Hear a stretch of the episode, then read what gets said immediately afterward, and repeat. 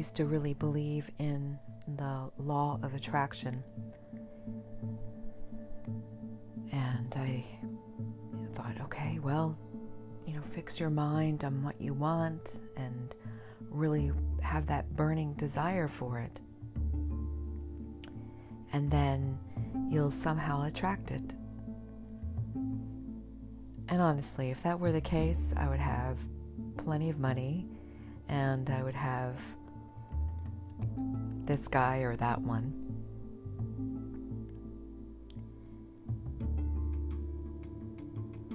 And then you turn to the Stoics, the Stoicism, and they kind of have the opposite that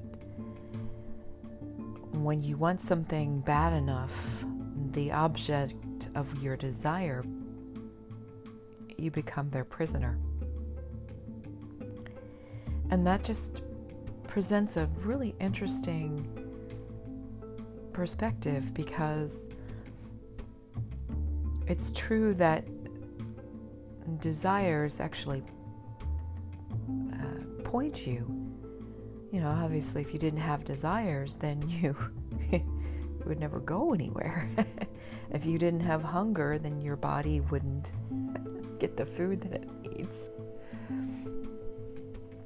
But it's a matter of getting out of the the way that it it it overly possesses your sense of control. And it disorders you. And it doesn't float the possibility that maybe that desire is beyond what you need or beyond what's best for you.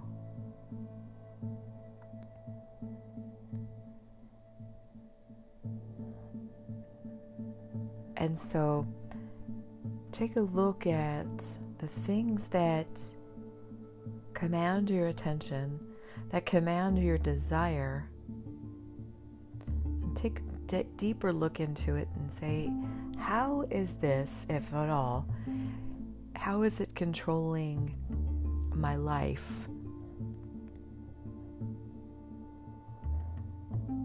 If it's helping you align your life towards health to the extent that you're treating people well,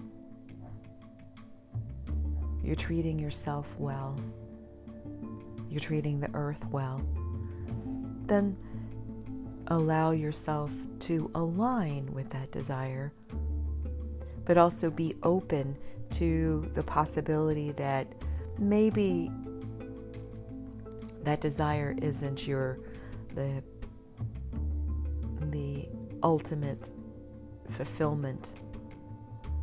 In other words you're not it, it doesn't it's not a condition of your happiness but also remember that some desires really can pull you away from your virtues away from good relationships with others. In other words, making you more competitive to the extent that you inspire animosity.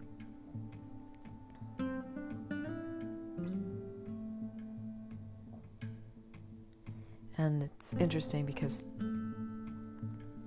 if you look back at St. Ignatius and even the cloud of unknowing, they will say you should have one desire and one desire only, and that is the desire for God.